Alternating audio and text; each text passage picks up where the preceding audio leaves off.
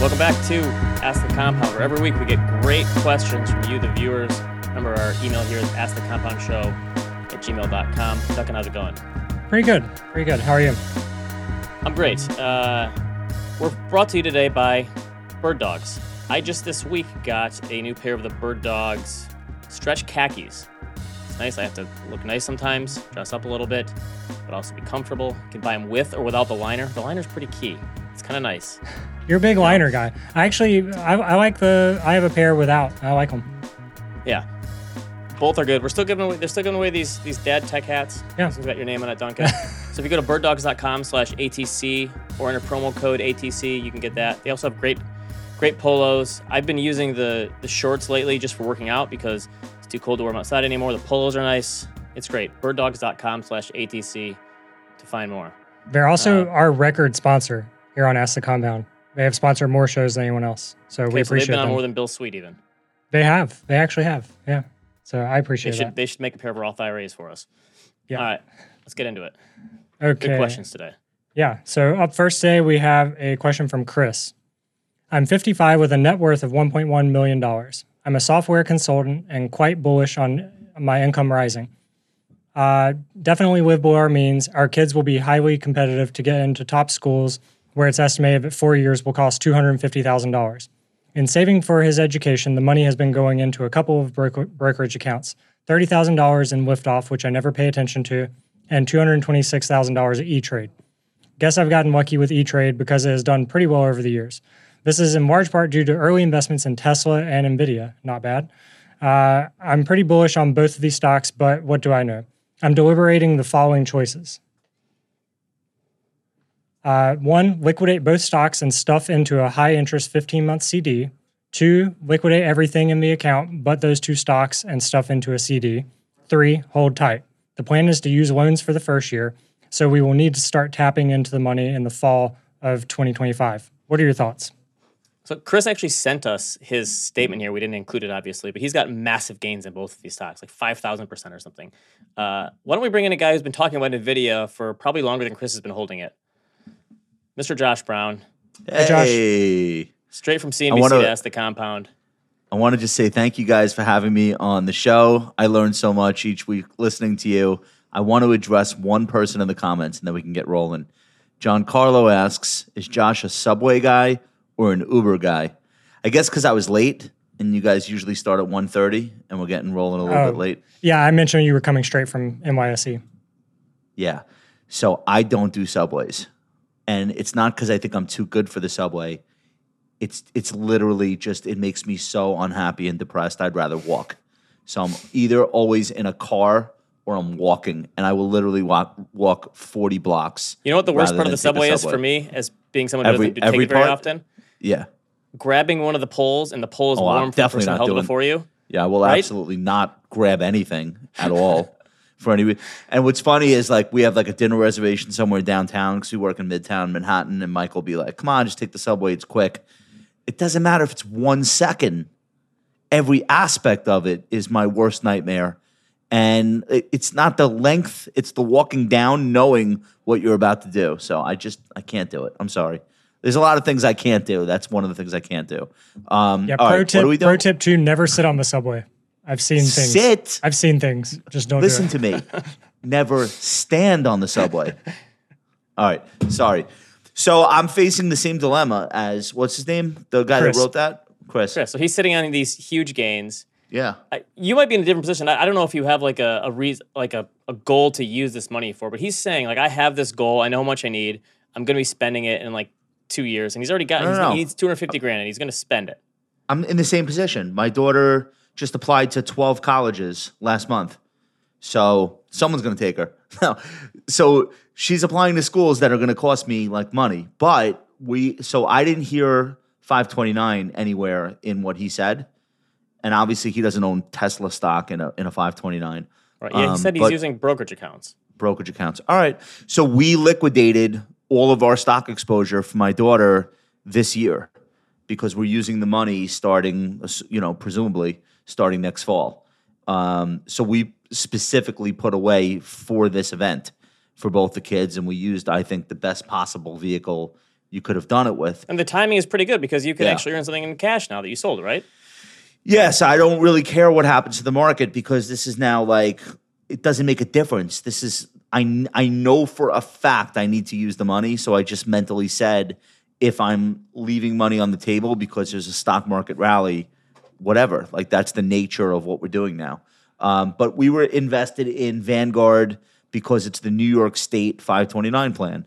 So yeah, the S and P went up this year, and I missed some of it, but you know it, it doesn't matter. What I would do if I were him is I would keep Tesla and Nvidia, just because, like, if you can liquidate everything else, literally put it into something high yielding until you need it a year and a half from now, that's the move. Or when's he need it? Fall twenty five. Yeah. So all right, it's two years from now. Um, John, I'd give me probably a chart out that. of Tesla Nvidia drawdowns. So Yeah, last year you you saw these these ones fall. I mean, Tesla was down 73%, Nvidia was down 66%. So that even sitting on huge gains, that's that's the risk is that that money is not there when needed. And uh, the good thing about the four-year thing is that you have time to space it out. So you could like you said, you could you could leg out of the other stuff if you wanted to and it's not just those two stocks. But You would probably Getting- say the other way around, though, right? You would probably tell them take the gains in the in the two solo stocks and try to hold on to the rest for another year. What would you, I would probably, would I would probably, if if I know I'm I'm going to be spending this money in the next couple of years, I would I- I would lock it in. He's got the 250 he needs.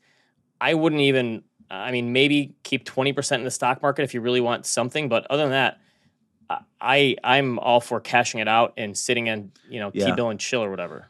I think I am too. I just I think you made a, a an important point. It's like, all right, you're applying to private colleges or whatever.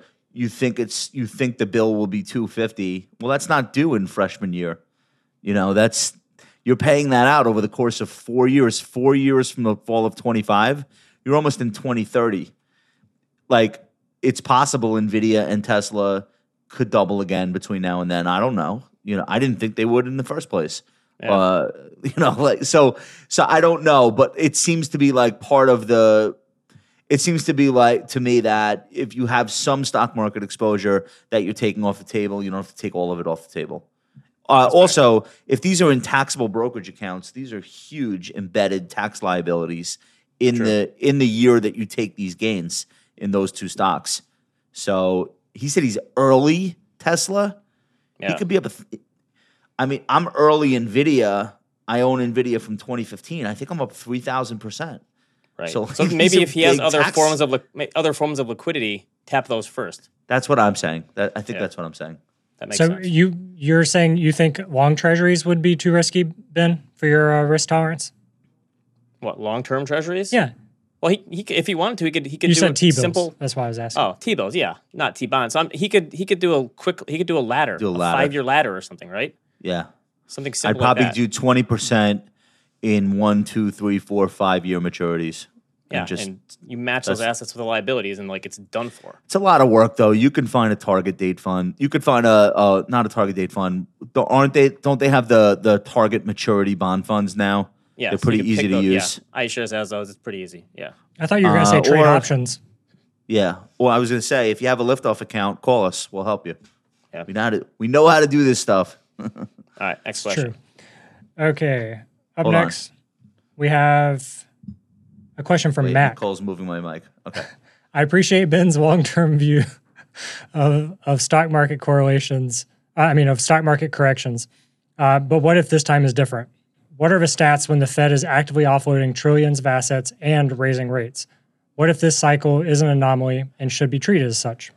So I got this question from someone. John, do the chart on it. I did just kind of a quick over the last seventy plus years. Like, what's the distribution of drawdowns in the stock market? Just saying, like, this is we're down ten percent right now. I think the average from all time highs at any point in time is like nine and a half percent. So it's almost like the average experience in the stock market is you're looking up from a correction, basically. All time highs happen like seven or eight percent of the time since 1950. Most of the time you're in a drawdown, twenty percent or worse. It's like one out of every I'm six sorry. or seven years. Since 1950, the S&P 500 has been 10% or further away from its high. right. Is that worse? 36% of the time? Right. I didn't know that. So Yeah, a I- third of the a third of the time that you're investing, you're investing in the midst of a correction. Yeah, and my point was, yeah, like get used to it. This is Huh. like no pain, no gain, no risk, no reward, that whole thing. But some people are saying like, listen, you throw all the historical evidence out the window because this time is totally different. The Fed is raising rates and the government is spending trillions of dollars and the Fed is reducing its balance sheet and inflation is going to be here to stay and all these things. And I think the thing that we've come down on is that like every time it's different. And every time there's a correction, you think this is the big one and the stock market is never coming back. But you look back historically and you go, well, if that little dip on the chart there back in 1950 or 1980 or whatever, I would have totally bought that. But when it's happening in real time, you say, in the back of your head, you go, but what if this is it? What if it doesn't come back this time? I think that There's happens only one every exception. time. There's only one exception to what you're saying. That's Ben. That's true. And if we were like having, if there were YouTube and in or podcasts in the 1970s, and we were having this conversation, like we could substitute all the stuff that the guy is saying. Like, when was the last time this occurred with the Fed doing this? Oil and the- shocks and Nixon. yeah, we could say right. We could we could substitute the oil embargo and all this other stuff and and Watergate. So I agree, it's always different. Um, the one time that there's an exception, I think, is the pandemic. Like we we had net positive flows into our RIA in April and May of 2020. Right, Think in about how think about how market. crazy that is because you had an unemployment print. It was like the biggest drop in employment in history, one month drop. Like we you had some superlatives where it's like, well, maybe this time it's not going to bounce back because, right? Right. But like investors didn't give a shit. In we had net I don't I don't have the stats. I should ask Nick. But we honestly raised so much money. It wasn't us like telling people, hurry up, send us all your money, the market's about to bounce. This was like unprompted Yeah, they're doing it on their own. clients. Clients were just like, well, if I were ever to put more money into my accounts with y'all, this is this would be the time. And we were like pleasantly surprised. They definitely didn't expect that. Um, so either people got smarter over the years since we've been doing this, or there was just something about that particular circumstance where this time, that time, they knew it was different, but different in a different in for the right reasons. I agree, I- and I think I think investors are more conditioned now. In the past, if you were look, if you were in the '70s, you'd look back and you'd see like the Great Depression, and then you'd see like this huge bull market in the '50s. But you didn't have as much time to look back and say like, listen, every time the stock market goes down, it comes back. Right? There, there's never been a time where the stock market has fallen and it hasn't reached a new all-time high. So this just happens, and I, I do think I'm not smiling about that. Nicole keeps backing my microphone away from me, and I keep getting closer to it. just eating it. Sorry, Uh, Nick. All right. But I, I think, especially for young people, they look at the state of the world and the scary headlines and, and think like it's never been this bad before. It, the, I think William Bernstein had a quote that was something like, "The only black swans are the history you haven't read yet." Like history has always been terrible. Unfortunately, it's just the scary headlines are are are just beamed into our faces every single day now, and we can't we get have more, away so- from right. We have more exposure to the news, but also the news's profit motive has never been more. Um, uh, so it's always it's always the the profit motive of the news has always been to impulse people into doing something. You know, put down a nickel, buy a newspaper, or tune in at six p.m. You know, for Cronkite. That that part has not changed. It's just like everything else in the world. It's on steroids. Right. And so, the, like the incentive system for people writing market news is to get you to read theirs and not someone else's. And so, once you understand, and I, you know, as I've talked about before, I eat, sleep, and breathe that world. So I can tell you, um, I'm not exaggerating. Like this is a much more challenging media environment for the average investor. yeah, it's a fire hose. It's way worse than anything that any other generation has experienced. It experienced. feels like mass just- media has become more and more like TMZ instead of TMZ becoming more and more like mass media. Listen, I I I've sat in meetings like where editors at major publications were were like, yeah, but how can we like how can we make this more int-, they'll say like how can we make this more urgent or how can we make this more interesting? So, you know, I I know Like I, I'm one of the people who knows. And the, th- like we can't, we don't know what's how bad corrections in the future are going to be, or what the reasoning is going to be, or when stock when the stock market is going to have a period of of crappy returns. Like that stuff is all going to happen, but I don't think that doesn't mean you abandon risk assets because they're going to make you feel uncomfortable from time to time. Like th- this is totally normal. The feeling of un- of discomfort that that happens to every investor. So to right, so so to button up, what he's asking is perfectly legitimate. He's like, "Look, I get it. You have these this data back to 1950, and you're showing us, you know, how often stocks are in a 10% drawdown and how often they're at highs. But what's not in your data set is the unique set of cir- circumstances that we're living through now, including, you know, a record-setting pace of rate hikes and you know the Fed shrinking its balance sheet and government deficit. Yes, you're correct. This particular mix of circumstances does not show up in a data set going back to 1950. Um, but can I show you Vietnam? Can I show you presidential assassinations? Multiple? Like, like you know, can, I'll show you some other stuff that's not going on right now. You know, Right. so that's I think that's a good point. yeah, Let's not beat a let's not beat a dead horse. What else we got? yep. Next one. All right, up next, we have a question from Joe. A question I've asked my friends and would love to hear you guys discuss in detail is what makes the tech giants of today any different from Cisco, Intel, or Microsoft after the dot com bust? Could these stocks end up going nowhere over the next decade? Why are the tech stocks of today any different? So, kind of on the same theme. It's fu- it's funny that Microsoft is is one of the big tech stocks today, and it was John. Throw up the chart here. I did Microsoft, Cisco, and Intel going back from the 1999 peak, early 2000 peak. Microsoft is actually the only one that's come back. Cisco and Intel are still underwater from back then, and Microsoft was underwater for 16 years, I think. So it's 2016 on a price basis that it took to round trip. Uh, I'm not sure many people realize this. The Nasdaq 100 was underwater from 2000 to 2016 as well, after going through an 83% drawdown. So as great as the Nasdaq 100 has done in the past like decade and a half, it went nowhere for over a decade and a half. It's it's interesting if you look. So from 20 2009, the Nasdaq 100 was up 19.2% per year, which is just like impossible for any professional investor to beat.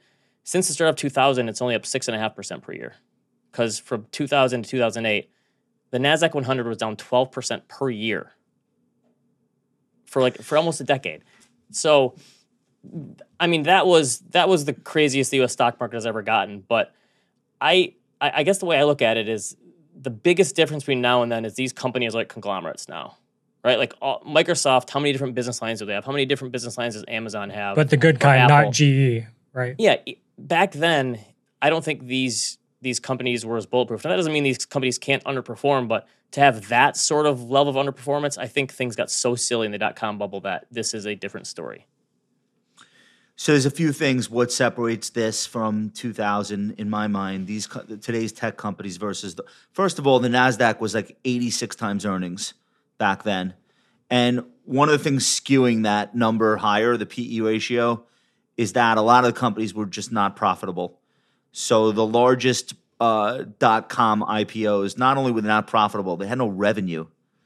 Like like we're talking about companies coming public Yeah, there were no fundamentals back then. no fundamentals. So that's a really, really big difference. The you look at the 100 companies that make up the na- the, the Qs right now, compared to the dot com bubble darlings. There's no comparison on a fundamental basis. Back then, these were companies doing experimental things with literally no business model. That is not what people are investing in right now. So that's an important distinction. Um, valuations are not cheap now, but they don't look like that. So, like Apple is now 24 times next year's earnings. They're expected to grow earnings by 8% next year. Let's assume consensus is somewhat close. It's not cheap on its earnings growth, but it's got features that investors are probably prizing just as highly as earnings growth. It's got more stability than most countries in the world. They can issue debt at a AAA rating. It's got a forever fortress balance sheet. I think they have 144 billion dollars in cash. They're earning more money on their cash than some S&P 500 companies are earning in operating income. Okay?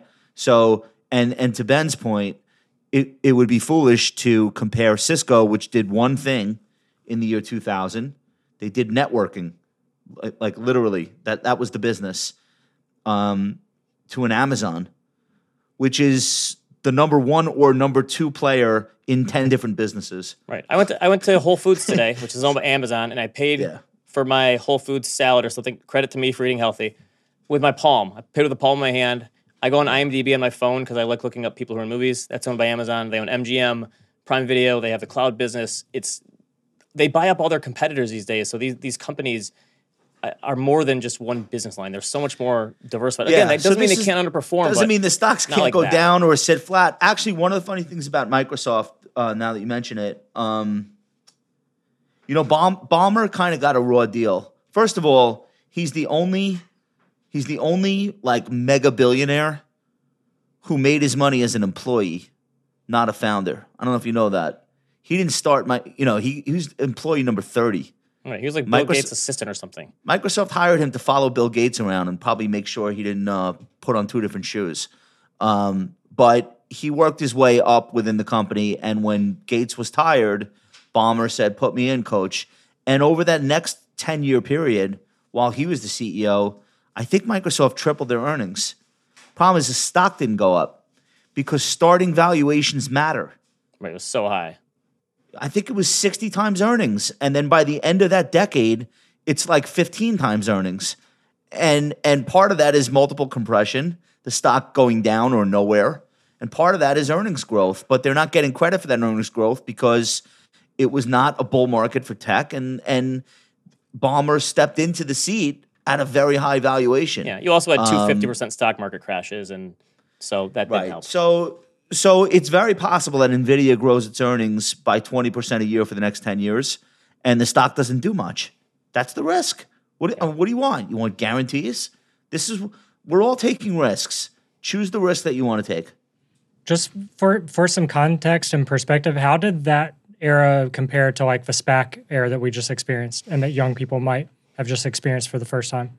Crazier, nah, there's right? no compare. You're talking about like you're comparing a like a an acoustic guitar to an octopus on you know like like there's no it's not even apples and oranges. Two different conversations. The dot com bubble was like four or five years of that behavior, not just like a six month period. Also, the, oth- the other thing, No, the these SPAC, the types of boom was a was a freak show. It was it was not even li- like the thing about the dot com bubble, and this point has been made more eloquently by people like Marc Andreessen. Like all of the ideas were good. It was just too early. The world wasn't ready for them. But like we had Webvan and Peapod, and these were early delivery grocery internet sites. It was just it was too early. yeah, it wasn't ready. the world wasn't ready. Also, the, Pets.com was a bad idea. 20 years later, we have Chewy. Great idea. So it's it's it's not it's it that you can't compare that to SPAC mania, which is just fundamentally bad ideas. It, it was people people coming public. Uh, oh, uh, we're gonna build a submarine with a screen door. Oh, you are? Here's uh six billion dollars. You know, like uh, forget that. That's that's we're not we're not talking about that. also Okay. the two We're of gonna these build first three a solar, questions. solar power flashlight company. You want in? The- My nephew started it this morning. We're worth uh, nine hundred million dollars. You want in? Yes, I want in," said the pension fund manager. these questions though that like are just like uncomfortable investing in stocks like this is the reason that stocks have the highest return over the long term because the future is unknown and you really just don't know like the the, the people that don't give it the benefit of the doubt or like are worried all the time this is why stocks give you good returns because they are risky that's the that's Well the said. thing. all right next question Okay, up next we have a question from Jim. I'm having an asset allocation dilemma. In my late Same. 50s, in my in my late 50s, doing well financially, not to brag, rapidly approaching retirement and bonds have finally uh, finally have some yield after 15 years of 0% rates. I know I should be de-risking my portfolio and now is a great time to do it, but I also know my wife and I have probably 20 to 30 more years to grow our wealth and keep up with inflation once we retire at 65. I would love to hear your thoughts on how to think about this transition phase in one's investing life cycle since there's no handbook for this kind of thing. Good question. This, this is like this is the time when like your financial plan matters most because when you're young, the thing that matters most is like saving and personal finance. Middle age, investing probably takes over a little bit, and you want to compound it and make sure you're investing the right way. But as you approach retirement, that's when like you lean on the financial plan and get like financial planning advice because that's when you want to match up like what you're actually going to do this money with how you invest it, and, like what your goals are. So it, I think that's probably the most important stage of life to have these conversations, right? Is because You don't know because that's the thing people have been talking to us for for a decade now is like, how do I balance out? I know I need to keep growing my money over two or three, maybe four decades when I'm retired, but I also have to have it be safe when I want to spend it, and that that balance is really difficult for people to to figure out. Yeah, I, I wish we could like w- like really answer this question in this for- forum, but there are so many other variables that like a certified financial planner would have to know in order to like really satisfactorily tell you like this percent in this, that percent in that. What a what a certified financial planner is doing in the early stages of talking to a prospective client is trying to figure out not like sh- what should I invest in. It's when is the money going to be used Right. and and what which money should be accessed at what time from which account like until you do that work and come up with like we're, all right this bucket of money we know we need for blank and and this is the, roughly the date now you don't have to know the answers but you have to like set some parameters and i think that that's a financial planning question and we would have to know a lot more info to Yeah, you have to like, like, you invert it. You like ah, this is how much I'm going to spend. This is when I'm Yeah, going to spend it. to work back- right, now. you have to work yeah. backwards. Now, now, how do I invest it? And that's the thing that most people don't have to think about when they're accumulating wealth. It's like Yeah. the deaccumulation phase. I mean, th- I mean, this is like it's this. This is what we we do for a living, and uh, you know, not to not to like start marketing, but like this is a this is this person is a great candidate for building a financial plan with somebody that like And this is why what they're doing. th- that's the age we tend to get clients at. And a lot of times is like m- maybe right. something complex happens in their life. They get stock options, but a lot of times it's someone who's listen. I've built the wealth myself. I've done fine doing it that way. Now I need some help, and I have to talk to an advisor to figure out the next steps.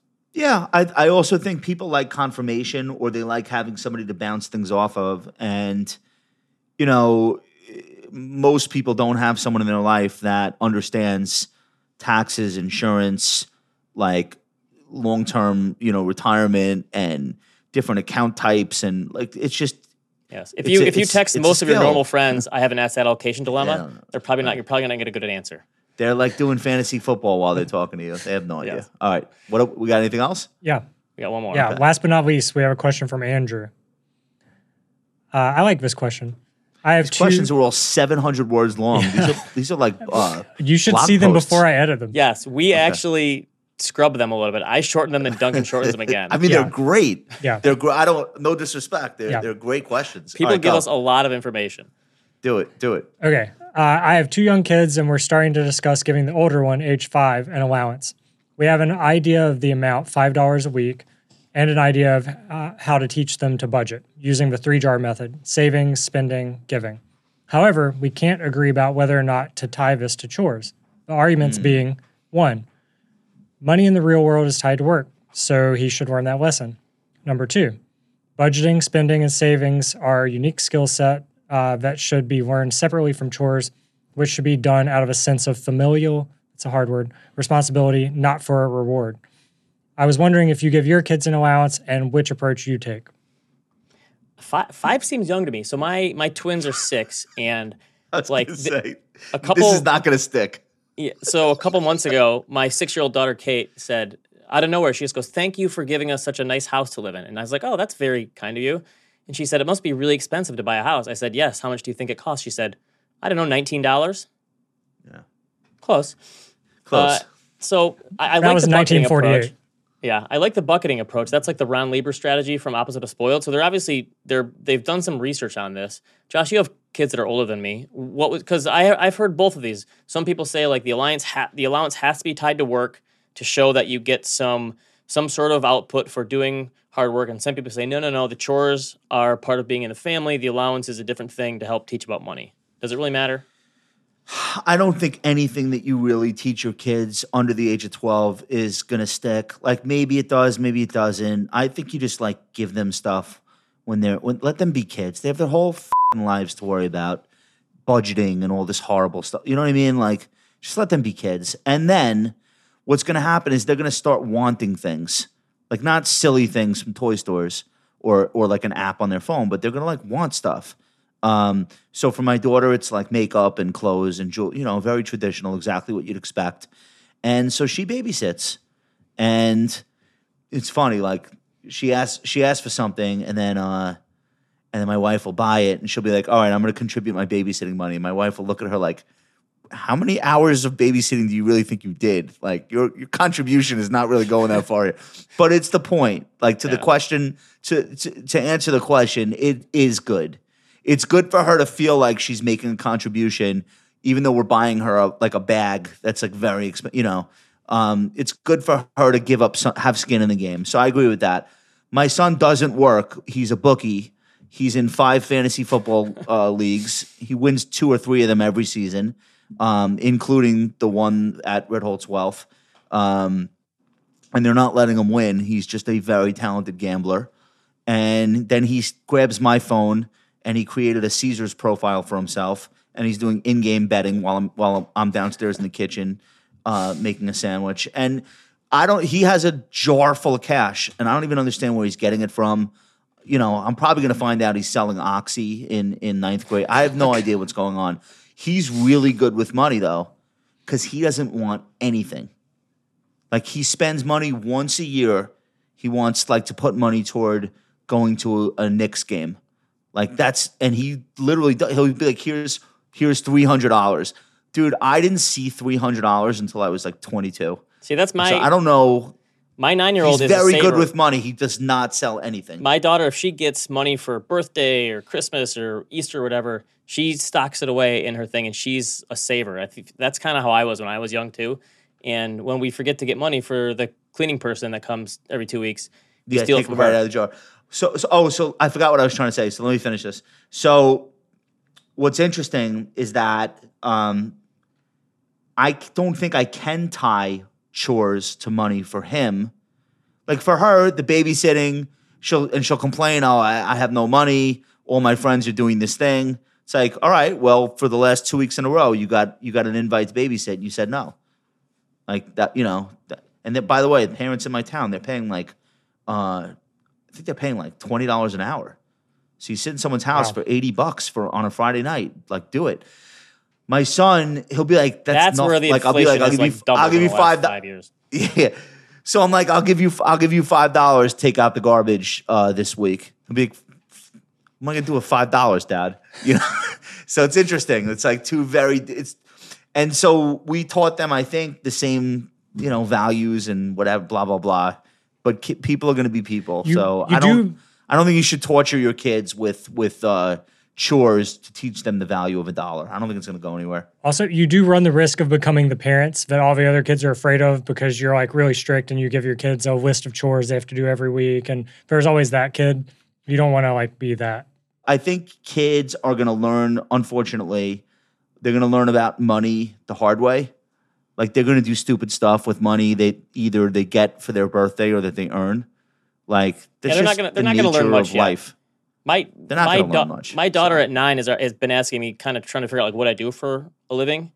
Uh, she's most impressed with the fact that uh, we're on YouTube, but she trying to explain what the concept of money and investing to a young person is nearly impossible.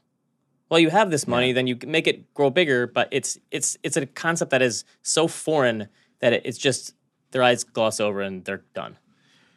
You know what? You know what's like. I I, I don't want to go down this road too far because we know like a hundred people in real life that are gonna get really upset about this. But like, I kind of laugh to myself when I see people doing like financial literacy for eighteen year olds, like like about retirement invest. Like, what are you talking about? Yeah, you have to wait Like, till no- it nobody actually should be doing. Re- matters. nobody should How be about just investing explain for student retirement in their first? 20s. Right. Yeah, you have to wait till How it's about just actually go be- applicable. How about just go be 24 years old and don't save anything? It's like the only Ben. I know that's anathema uh, from where you're coming from, but like just my my personal opinion is the only time in your life you're ever going to be 24. Yeah, what are you you worried no about retirement? You could be, I agree. You, you you could be dead next year. What are you What are you doing? You know, Enjoy yourself. Yes. you have no dependence. What this theoretical retirement you're putting money away for? Like I got to save money for my future children's college. No, you don't. You have to go to Mexico. That's what you have to do. So, I know that's I know that's like, you know, not like uh, FinTwit approved take, but that's the truth. I agree. All right. Thank you to Josh Brown for making it. Uh, we have to go now because you have to go record the compound and friends probably. Yeah, like very Yeah. soon. Uh, You guys kill it every week. Thanks so much for doing the show, and uh, I know the listeners love it. And thanks for having me. Thanks, Yep. Josh. Uh, thanks everyone for coming on live. Remember, leave us a comment, rate, review, leave us a question on YouTube, or email us askthecompoundshow at gmail.com. We'll see you next week. See you, everyone. Thanks for listening to Ask the Compound. All opinions expressed by Ben Carlson, Duncan Hill, and any of their guests are solely their own opinions and do not reflect the opinion of Ritholtz Wealth Management. This podcast is for informational purposes only and should not be relied upon for any investment decisions. Clients of Ritholtz Wealth Management may maintain positions in the securities discussed in this podcast.